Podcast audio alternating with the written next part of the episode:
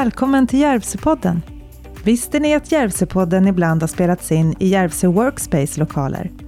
Det är ett kontorslandskap som går att hyra per timme, per dag eller månadsvis. Perfekt med centralt läge mitt i byn. Läs mer på www.järvsöworkspace.se.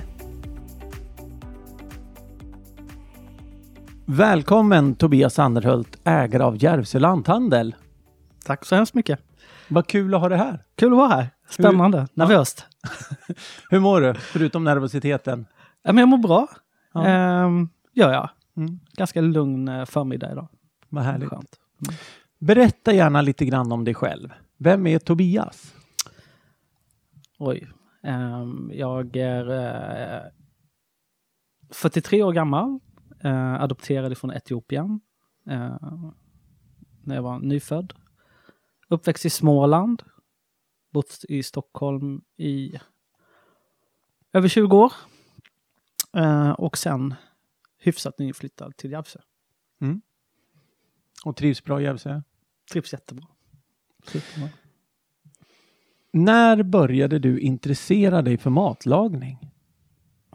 Alltså, de flesta minnen jag har är förknippade med mat. Eh, eh, en slags besatthet. Jag, jag har alltid förknippat reseminnen eller specifika minnen kring något som har med mat att göra. Um, vad vi åt eller vad det luktade eller hur det smakade eller sådär.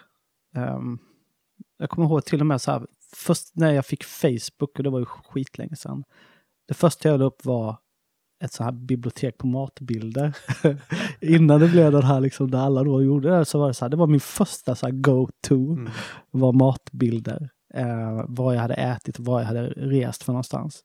Ehm, så så det, har, det, det, det går säkert att psykoanalysera det kring eh, eh, hungriga liksom, generationer bakåt i ledet. jag vet inte. Men eh, mat har alltid varit eh, viktigt för mig med, med eh, jag tror, någon slags sammanhang kring mat, med, med hur man umgås kring mat.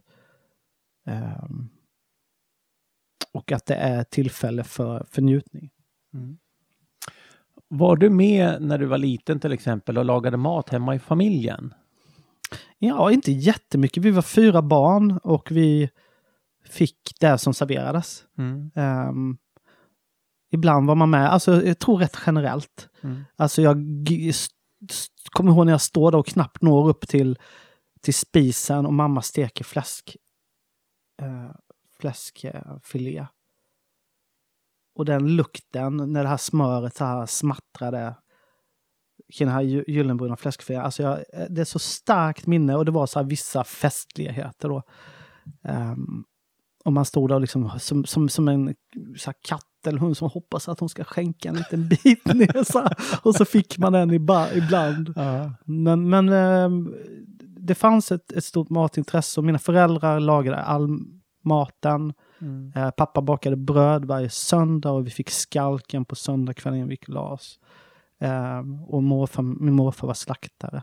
Eh, men det var ingen som jobbade i någon restaurang eller inga så här stora gourmander av något slag. Vi Mm. åt traditionell, enkel husman hemma. Mm. Utan liksom färdigköpta grejer sådär.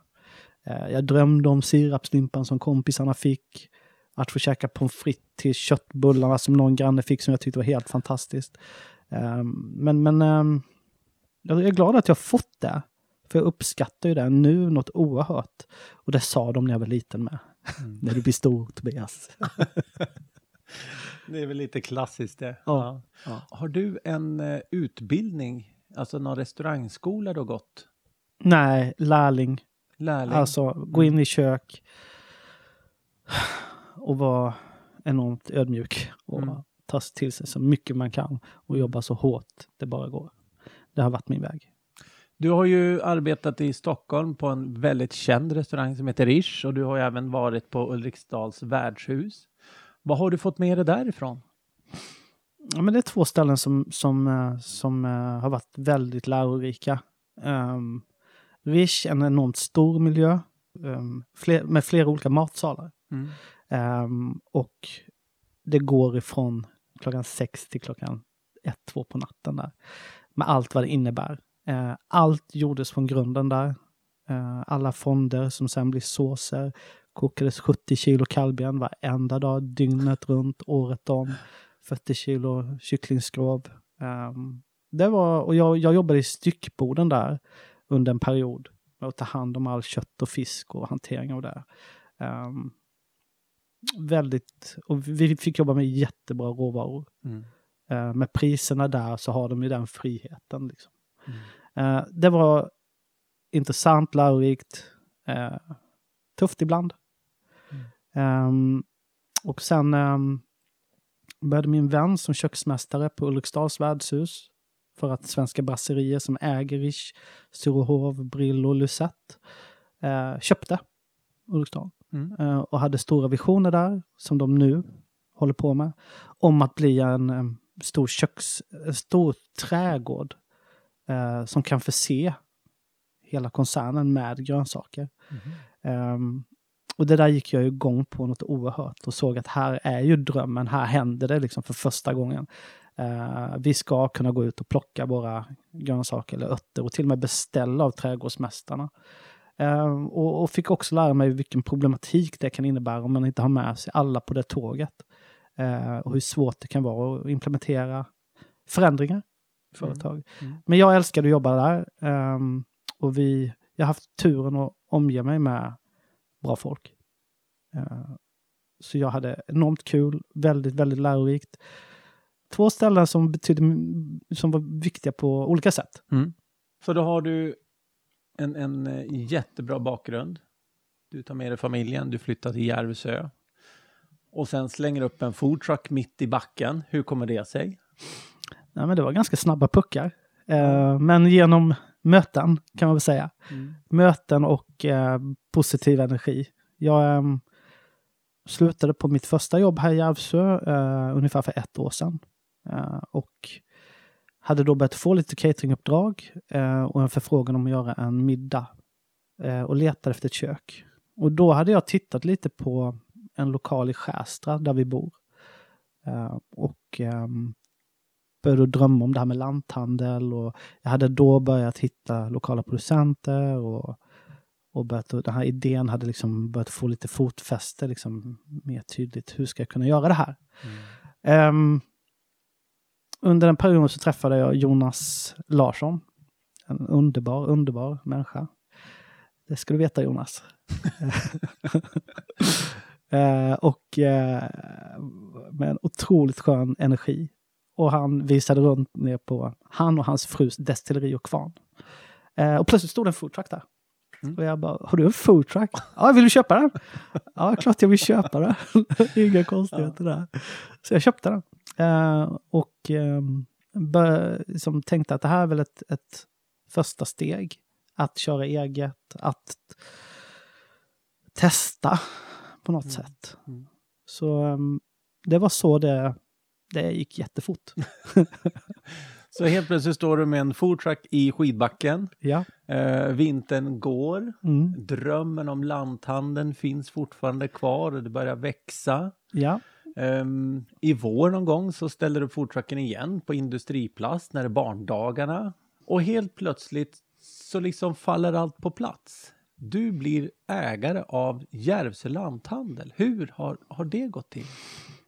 Jag letade lokal och redan när jag startade foodtrucken och döpte den till Järvsö lanthandel då som en mobil enhet där man kunde köpa lite grönsaker och diverse grejer då, förutom det som gick att beställa på menyn, så letade jag efter lokaler. Mm. Men en av de första affärerna jag gick in i när vi var på besök i Järvsö för några år sedan var Hälsingestintan. Mm. Mm. Eh, och den lokalen, den bara sa ju pang, kunna handla kött där. Eh, fantastiskt. Och um, frågade dem då redan för ett och ett halvt år sedan när vi, ja men ett halvår efter att vi flyttade hit så frågade jag då och då hade de precis um, de som ägde, hu, äger huset och lokalen uh, flyttat in och har det som kontor. Mm. Uh, så då började jag leta efter andra lokaler uh, och ingen som riktigt sådär klaffade. Sen så hörde de av sig en dag. Mm. Frågade om jag var intresserad.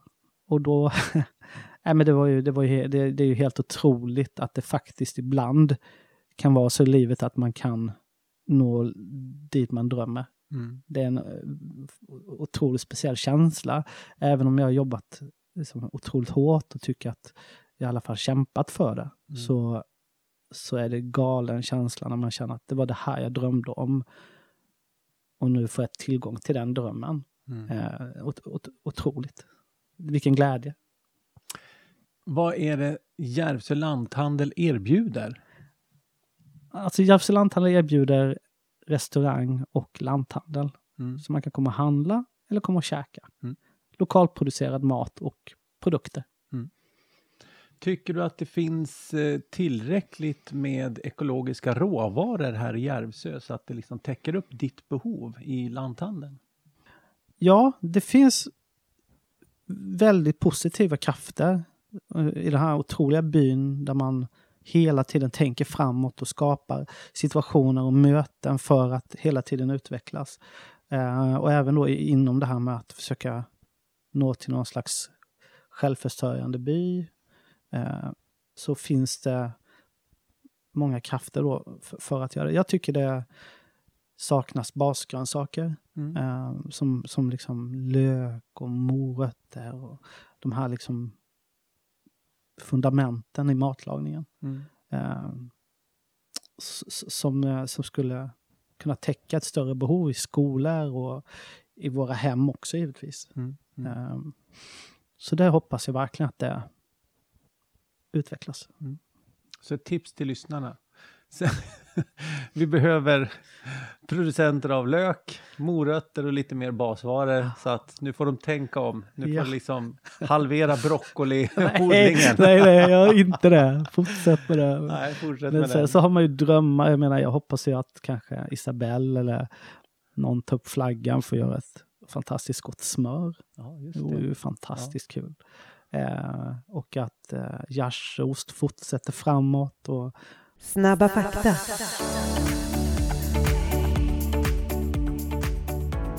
Gärseost är företaget som tillverkar ost på närproducerad ekologisk mjölk. På hantverkmässigt sätt framställs dessertostar, syrade färskostar samt ostkaka på Järvsövis. Ostarna säljs till restauranger och butiker inom länet och ni hittar självklart gärseost hos Järvsö lanthandel. som, de är så himla duktiga men att de fortsätter framåt och gör ett lika bra jobb som de gör. Mm. Ehm, ja, Om man går på din restaurang Mm. och äter, vad vill du att gästerna ska ta med sig hem? Ja, jag vill att de ska ta med sig hem ett, en, en, en väldigt trevlig stund. Ehm, ett, mö, ett, ett potentiellt möte med någon, Mm. ett samtal. Mm. Eh, det är viktigast för mig. Eh, maten ska vara en, en del i det. Men, men jag som kock har inget behov av att göra maten till stjärnan i det här sammanhanget. Jag tycker det, det är någonting annat som är mycket, mycket viktigare med den här situationen av att äta en middag tillsammans. Um, Så jag hoppas att maten jag lagar och sättet jag serverar den på och, och lokalen i sig ska, ska ge en otroligt trevlig stund. Um, som man kan ta med sig och känna att fan ikväll hade jag en riktigt härlig kväll. Mm. Äta bör man, annars dör man. Varför inte lägga lite kärlek på det? Det är ju ett av dina uttryck. Är det ditt favorituttryck eller var kommer det utifrån? Ja, men jag tror det är ett indirekt motto jag levt efter väldigt länge. alltså, eh, jag tror att jag själv har tänkt så här, om man måste, om det, är, om det är någonting man måste göra så lika bra göra det så förbannat bra man bara kan. Mm. Det har jag liksom, jag måste ju äta mat. Ja. Apropå det här med att äta, vad, du som står och liksom eh, tillverkar och liksom håller på med alla de här fantastiska maträtterna. Vad äter du då när du inte arbetar? Men jag lagar ju väldigt mycket mat även hemma Mm. eh, och kan känna att, att det, det, det, det kan jag tycka det kan jag känna är lite lyxigt ibland, att det kan gå fort. Jag har vissa verktyg med mig Mm. som gör att jag, behö, jag, jag behöver nästan aldrig åka och handla mat. Utan det finns alltid något hemma som jag kan göra någonting med. Eh, och det kan vara det kan vara lite vad som helst. Mm. Att man gör ett, liksom ett snabbbröd som man bara steker i, i stekpannan och, och äter med lite ostar till. Eh, och lite tomater eller något. Det kan vara en middag. Jag tänker inte så mycket tallriksmodellen. Ehm, men igår åt vi vanliga tacos. Skitgott. Lite olika goda såser och hederlig nötfärs. Jag hade hellre haft blandfärs, men det var nötfärs. Men det var fine. Ja. Jenny, det var okej. ja. Men du måste ju hela tiden inspireras så du måste ju prova maträtter som du ska ha på din meny. Vem är, vem är din jury då? Jag själv. Mm. Ehm, all, alltså de som kommer jobba med mig smakar ju hela tiden och liksom för att de också ska lära sig och att jag hoppas att de hittar egna vägar. Men jag är nog min hårdaste jury. Mm. Jag brukar skaffa, alltså det här är en process liksom. Mm. Jag läser väldigt mycket böcker Mm. och, och även använder liksom sociala medier och Youtube och allt det där. Eh, Men har läser väldigt mycket kokböcker där jag får inspiration och lagar mycket mat. Och med det så brukar jag skapa vissa rätter på pappret. Mm. Vad händer om jag tar det här och det här och det här? Um, men jag gillar när man bygger upp ett slags skafferi. Mm. Ehm, det kan vara som förra sommaren så mjölksyra där jag, jag, jag picklade massa grönsaker. Sen sparar jag alla vätskor ifrån det. Mm. Ja, men nu har jag ett litet smakskafferi här. Det kan vara oljor från eh, örter som höll på att bli dåliga, som jag gjorde örtolja av och sådär. Plötsligt så har jag ett fint bibliotek som jag liksom kan plocka delar av och sen skapa maträtter med. Och där i så skapas rätten någonstans. Eh, och då vet jag smakerna och kan smaka på det själv. Tycker jag att det är gott. Ja, ibland undrar man ju faktiskt om det är gott. Och då, då får gästen avgöra det. Så är det ju. Så här, när man har snurrat för många varv. Ja, ja, precis. ja, du hade ju eh, du hade din invigning i lördags. Mm. Ja. Och eh, jag har ju fått höra av personer som har varit där som tyckte att det var, de, det, var det godaste de hade ätit. Så vi kan väl vara överens om att du, du, eh, du levererar liksom jättebra förstklassig mat. Ja, det är otroligt kul att höra. Mm. Eh, svårt att ta till sig. Mm. Ehm, men, eh, men det var en mysig stund Mm. och folk var glada. Mm. Ehm, sen har jag liksom, jag sätter min egna press på vad jag vill åstadkomma och, Mm. och den är ju liksom, den är ju inre. Och där tror jag det är svårt liksom att klappa sig själv liksom och säga att det här var bra gjort. Men så länge jag, liksom, om folk har haft en trevlig stund och säger att det här var en mysig kväll, då är jag jätteglad. Mm. Då är det liksom, då känner jag att Gud vad kul. När man står i köket och lagar mat så Mm. blir det oftast väldigt mycket spill. Det är kanter och grejer och sånt där. Kan du berätta lite grann om zero waste? För du är väl lite av en expert och liksom ta hand om allt. jag tycker att det är så himla logiskt att mat är pengar Mm. eh, och föda. Eh, så om jag står och plockar persilja för jag ska hacka till någon garnering eller i en maträtt och så har jag persiljekvistarna kvar. Alltså, det är ju mat. Mm. Så om jag då lägger dem i en burk och tänker att ah, jag ska komma på någonting. Eh, eller så bara, ja just det, ja. vi hackar ner det och blandar med lite vitlök och gör en pesto. Alltså för mig är det bara logiskt att använda allting. Mm. Ehm, och sen så nu så har vi höns utanför lanthandeln. Så de grejerna som är för tuffa, träiga, som jag känner att det här kan jag inte laga mat på. Det här kan jag inte använda till smaksättning. Då kan hönsen äta det. Det. Ehm, så jag tittade nu eh, på sopsäcken. Och eh, det var en sopsäck som jag hade haft i fyra dagar. Eh, och i den var det bara plast. Fantastiskt. Ja, och det, det, det är så här. Jag förstår inte varför inte fler gör det. För det är ju, det är ju... Ja, om du då har så här bestämt att du ska ha fyrkantiga morötter. Mm. För så har jag jobbat med så här, att använda former som inte är logiska. Mm. Det låter dumt, men Ja, du, har, det- du har ätit på restaurang och du har käkat fyrkantiga morötter. Jag vet. och det är så jävla, Ja. förlåt jag sa det, det är så Ja. dumt. Ja. Eh, Jaha. Och sen så står du där då med en säck med halvmåne morötter då. Ja. Eller olika. Ja. Ja. Och kockarna, ja, det har man hört så mycket. Ja, de måste vara exakt lika stora. Hur kommer det att känna i, i liksom gästens mun annars? Liksom, det kommer vara fruktansvärt för dem att äta. Jag sminkar inte maten så mycket med massa olika kryddor. Jag försöker hålla mig så lokal. Och jag har satt någon slags inre regelbok på vad jag får och inte får göra. Mm. Men det är också viktigt att ta tillvara på allt. Och då kanske det också innebär att jag inte gör fyrkantiga morötter. Precis. Nu, nu har vi pratat jättemycket mat här så nu tror jag att Ja, jag lyssnarna pratar gärna liksom, Ja, du ska få göra det. Eh, Jag tror gärna att de liksom, åh, nu börjar de titta i, i sitt eh, kylskåp och börja tänka efter så här, just det här att man ska spara och så där. Ja. Ehm, har du något bra tips att ge till lyssnarna så här? Hur slänger man ihop en snabb men enkel eh, lunch? Alltså pasta tycker jag är så otroligt gott och enkelt. Man börjar med att sätta på vattnet. Ner med, med pastan i kokande saltat vatten.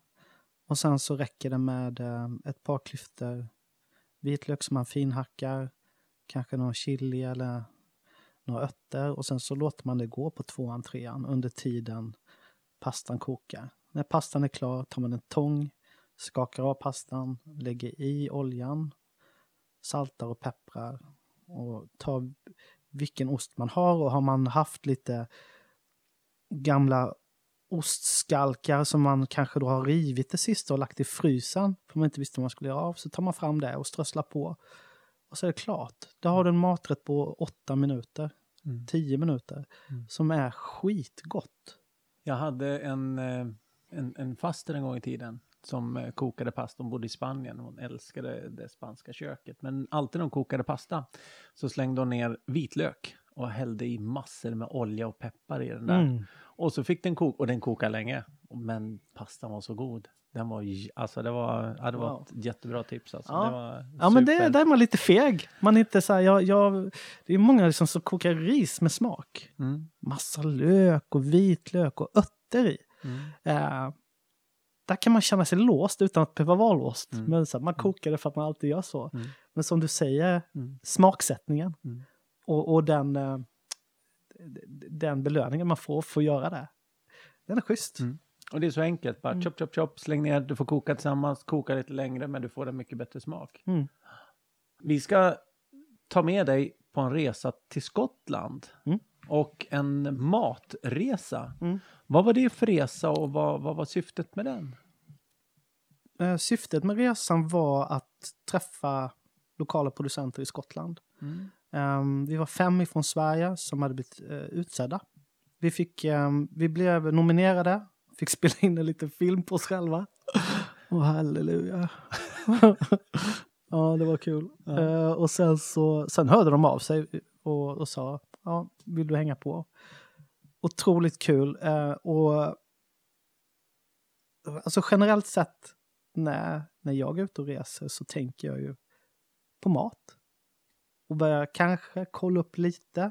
Mm. Eh, jag brukar ta någon slags matlagningskurs eller försöka träffa en kock när jag är ute och reser. Så man kan få gå in i köket några timmar och testa deras grejer. Ehm, eller gå på en matpromenad och sådär. Så plötsligt så fick man det här smörgåsbordet av en resa helt i matens tecken. Eh, fem stycken i var det fyra dagar eh, i Skottland, bara träffa producenter. Allt ifrån whiskydestillerier till eh, folk som är ute i skogarna och liksom hittar, hittar eh, ätliga växter. Eh, till folk som drev hotell, men allting inom ett slags produc- eh, lokalt producerat paraply. Otroligt givande resa. Mm. Eh, och jag var mätt konstant. jag mådde så dåligt. Jag kunde inte sluta äta. Ja, gud. Mm. Vad, vad fick du med dig därifrån? Vad jag fick med mig var hur de hade organiserat sig Mm. Det har tagit ett tag innan den här poletten har trillat ner. För det var så otroligt intensivt, eh, den här resan. Och sen allting som liksom har hänt här med jobb och så. Men nu så, så är det det som slår mig ganska starkt att eh, de hade sett att eh, vissa fick betala in en viss månadspeng för att det skulle kunna existera en organisation som skulle ta hand om ett större begrepp kring lokalproducerad mat. Mm. Eh, det var en stark grej. Och sen att många jobbade med den yngre generationen. Att få dem att lära sig um, hur man odlar eller var maten kommer ifrån. Uh, om man pratar om kockar eller även det här inom foraging med ätbara väx växtligheter. Det hade de en, en kurs man kunde gå Mm. som var statlig. Um, så, så de jobbade liksom från grunden upp. Och det är ju liksom vår framtid och de här yngre generationerna som, som kan få den här kontakten tror jag är genialt. När vi ändå är ute och rör oss utanför våra svenska gränser så ska Mm. vi också ta oss utanför matlagningens gränser. San Jose, New York och tillbaks till Kiruna till Chorrojokka. Mm. Vad har de tre platserna gemensamt med dig Tobias? Eh, skateboard Skateboard? Mm. Mm. kan man säga. Jag ehm, som 14-åring eh, pratade om det häromdagen faktiskt. Och jag pratade med folk i Järvsö om det, men ja, man har ju lite för, förskönade ögon. Men när vi var 13-14 år så startade vi en skateboardförening i Smålandstenar, där jag kommer ifrån, för vi vill ha en ramp. Eh, och ville man ha en ramp så var man tvungen att organisera sig och ha en eh, klubb med medlemskap för att kunna söka bidrag. Så vi gjorde allt det och vi skapade medlemskort och vi fick ett bidrag, jag tror det var på 100 000 och he- hela det ja, området då, som kändes som hela samhället på den tiden, engagerade sig i det och hjälpte till att bygga rampen. 2,30 hög var den, som var hög med en liten vattkant. Eh, och jag, jag tror att det var jävligt formande inom, inom eh, nu kommer jag på ett sidospår, men det var formande inom att man kan man kan organisera sig, man kan nå man kan göra någonting. Mm. Bara man organiserar sig, organiserar sig så går det. Och det var stort som tusan eh, att lyckas med det här projektet. Och det har nog satt spår, stora spår tror jag, att, att man, man kan själv på något sätt. Så jag skatade oerhört intensivt under den perioden eh, och framåt och började filma. De jag skatade med Mm. och filmade mer och mer och mer och mer och började att lära mig klippa film. Eh, och gjorde skateboardfilmer. Mm.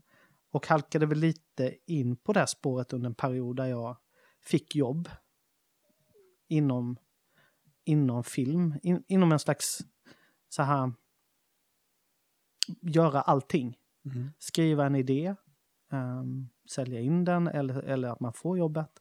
Genomföra den och filma allting och klippa den och leverera den. Eh, och det var i det här skateboardens tecken där man det så fint började heta lifestyle sen. Men för mig var det mötena med människorna Mm. som var det viktiga. Eh, och som jag var intresserad av. Jag ville träffa dem och, och lyssna på dem. Mm. Eh, och då åkte jag runt. Du gör ju en porträttserie, eller du började med en porträttserie för många, många år sedan. Om jag förstår det rätt. Och det var med en, eh, en väldigt entusiastisk man som älskade flygplan, Mm. bland annat. Mm. Ja, och lite sånt. Du har gjort musikvideos med bland annat Christian Falk. Mm. Du gjorde Dream On, Mm. Robin och Ola Salos. Kommer du fortsätta med den här filmkreatörsrollen? Nej, det var länge sedan nu. Men det var en kul period. Mm. Eh, men maten var, alltså maten har alltid varit, det är svårt att förklara, men maten har alltid varit, jag, jag brukar säga det liksom att eh, om jag var, om jag jobbade med de här filmprojekten så spenderade jag nästan mer tid med mat. Mm. Eh, men det var en kul period. Ja, det var resor Mm. och filmprojekt. Mm. Kul, jätteintressant att höra. Nu har vi kommit fram till den delen av avsnittet när eh, det kommer en fråga från vår tidigare gäst. Och det är Per Engman som har ställt den här frågan till dig. Ja, jag tänkte fråga dig Tobias, eh, helt enkelt hur det kom sig att du och din familj flyttade just till Järvsö? Från Stockholm har jag förstått att ni kommer närmast. Och varför det blev just Järvsö, varför du väljer att starta butiken här? Ja, vad säger du där? Jag tackar för frågan. Um, vi fick barn och började titta runt efter sommarställen. Uh, jag och Jenny. Båda vi har sommarställen, eller våra familjer, sö södra Sverige. Mot Småland och Halland. Och har varit där, sommar efter sommar efter sommar. Eh, och trivs med det, men började leta ett eget ställe. Och började först att titta lite runt omkring Stockholm och runt omkring där. Eh, och sen så hade vi vänner som hade köpt sommarstuga i Järvsö och var här på besök. Och det slog oss, som så många andra. Det bara mm. slog oss att halleluja vad fint här. Mm. Eh, så ett fint inre och ett inte lika vackert eller jag skojar bara. Det var inte alls så. Nej, men det, var, det slog oss hur otroligt mm. fint det var. Det mm. var första intrycket. Eh, och vi började att småkika uppåt hitåt när vi insåg att vi skulle kunna ha både vinter och sommarsemester här. För det har ju inte vi haft tidigare så. Eh, Småland har små knallar och vi kunnat åka lite skidor. Men inte som här uppe. Så ehm, vi började leta och hittade sommarställe efter kanske ett år ungefär eh, och köpte det. Och det var väl då det började växa på oss, för då började vi träffa människor som, som, som kom fram och sa vad kul att ni har köpt stuga här och folk runt sjön kom fram och sa liksom, men vad skoj. Och, och vi varit ganska så här, tycker ni det är kul att vi har flyttat hit? så här i Stockholm så pratar man lite med liksom grannarna så där. ändå gjort mina försök, sådär tycker jag. Så, så det var slående. Uh, och, och, med det kände vi att jäklar vad det är mysigt här uppe och, och framförallt med människorna man träffar. Mm. Um, och sen började vi att prata om det lätt. Eh, ja, men vad skulle, skulle vara, vara kul att bo, vara lite mer i Järvsö? Uh, och sen så tog jag någon intervju här och och fick ett erbjudande. Och Jenny var väl lite sådär, ja, men det kanske är läge. Det var verkligen inte långt. Vi pratade liksom någon månad. Uh, där, där uh, vår dotter plötsligt gick och sa på dagis att vi skulle flytta. och vi hade verkligen inte så bestämt någonting. Uh, och sen så kom det väl till en punkt där det sa, men ska vi, ska vi sälja lägenheterna? Ja, men vi gör väl det då. Mm. Okej. Okay. Mm. Men, ja men det är väl bra läge sådär. De skulle byta skola båda två från att börja, börja ettan och börja fyran. Eller trean var det då. Uh, men han skulle byta skola eller hur det var. Så, så det, det bara liksom gled på. Inga stora förhoppningar, inga stora drömmar uh, om att det skulle bli fantastiskt. Men att vi var redo för en förändring. Mm. Och jag tror, jag tror vi två gillar förändring då och då. Mm. Uh, och det känner vi är nyttigt. Det kan vara att byta stadsdel, men den förändringen uh, ger energi. Mm. Uh, och nu kände vi att det var dags för mycket mer av det vi har försökt uppnå. Varit ute och vandrat och åkt till fjällen och allt det här. Men vi ville ha mer av den biten. och mindre av den biten som fanns i Stockholm. Uh, och det, det, det, var nog därför vi flyttade. Den andra biten vägde så mycket tyngre. Mm. Och den kanske inte alltid kommer göra det. Det vet man ju inte när barnen blir äldre och flyttar, men det där beslutet uh, är jag otroligt glad över att vi tog. Mm. Och att det gick så fort. För, för det har givit så enormt mycket um, livskvalitet. Ren och skär livskvalitet att få vara här. Mm. Så det är typ därför. det, det, är fantastiskt att höra. Um, kan, det, kan det ligga lite i, i det här att när du pratar om skateklubben Smål, i Smålandstena så var det att hel, alltså alla engagerade sig och hjälpte till. Och nu när du kommit hit till Järvsö så märker man ju av att det är exakt samma mentalitet. Alltså vill man ha en, en, någonting gjort så hjälps alla åt. Mm. Kan det finnas kanske någon sån också, att du kände dig lite hemma ändå i, i själva sättet hur byborna är? Ja, jag tror det stämmer bra. Mm. Jag gillar att vi analyserar mig här. Men det, det tror jag. Ja. Och jag trivdes väldigt bra i Smålandstena eh, eh, med det här en mindre by och att man kände varandra. Jag kände mig jäkligt trygg i det som Mm. liten. Eh, och den här gemenskapskänslan har alltid gillat, att man, man hjälps åt. Och man ser också att någonting blir av, att man har varit med och gjort det själv. Mm. Eh, jag tror att det är liksom, det bygger någonting inom en, att man kan tro att man, man känner att man kan klara det. Mm. Eh, och när jag liksom, eh, när den här pumptracken byggdes här och jag såg alla som engagerade sig där, så tyckte jag det var så jäkla häftigt. Mm. Och jag kan känna deras stolthet. Jag försökte att bidra med det jag kunde, Mm. med de som verkligen var där och jag kan känna deras stolthet när de är där och cyklar. Mm. Och var med, jag var med och gjorde det här. Ehm, det tror jag är skitviktigt. Och för de yngre också, Mm. att göra det. Mm.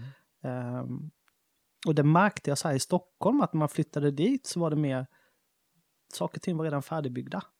De fick inte den här, det var inte deras spik som satt i eller sådär. Och jag, då, då kanske man inte blir lika rädd om saker och ting heller. Nej. Så, så ja, jag, jag tror att det stämmer bra. Mm. Verkligen.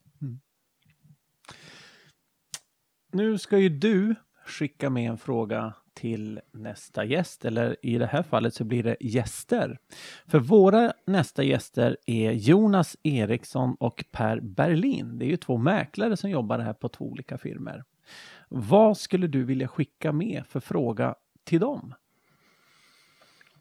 Per och Jonas, Mm. mäklarna i byn.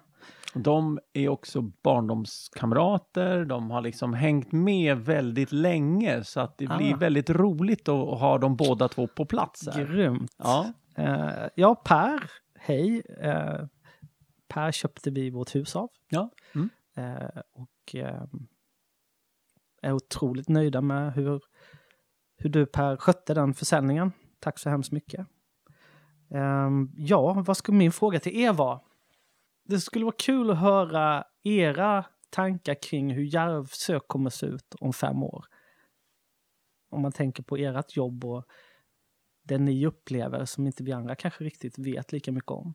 Hur kommer Järvsö se ut i fem år utifrån ert perspektiv? Det är en liten lurig fråga. Det, det blir lite siande. Där har de något att bita i tycker jag. Vi har, eh, vi har en sista fråga. Vi brukar fråga de andra gästerna också om en, en, ett litet smultronställe eller en favoritplats. Mm.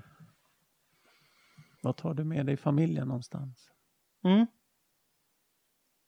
Tisdagskvällar i Järvsöbacken har varit ganska heliga. Mm. Att vi har samlats där oavsett hur mycket jobb vi haft. Att alltid åka kvällsåkning ihop eh, och grilla. Mm. Det har varit otroligt mysigt och göra det en del av vardagen och, och att man är här nu Mm. och har den möjligheten. Så tisdagskvällar grilla i Järvsöbacken har varit ett smultronställe för oss. Kul. Och snart kommer ju snön. På med vinterdäcken, fram med skidorna.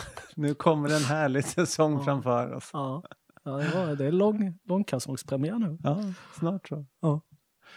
Tobias, det har varit så roligt att få sitta ner och prata med dig i Järvsöpodden. Tack så mycket, det var kul att vara här.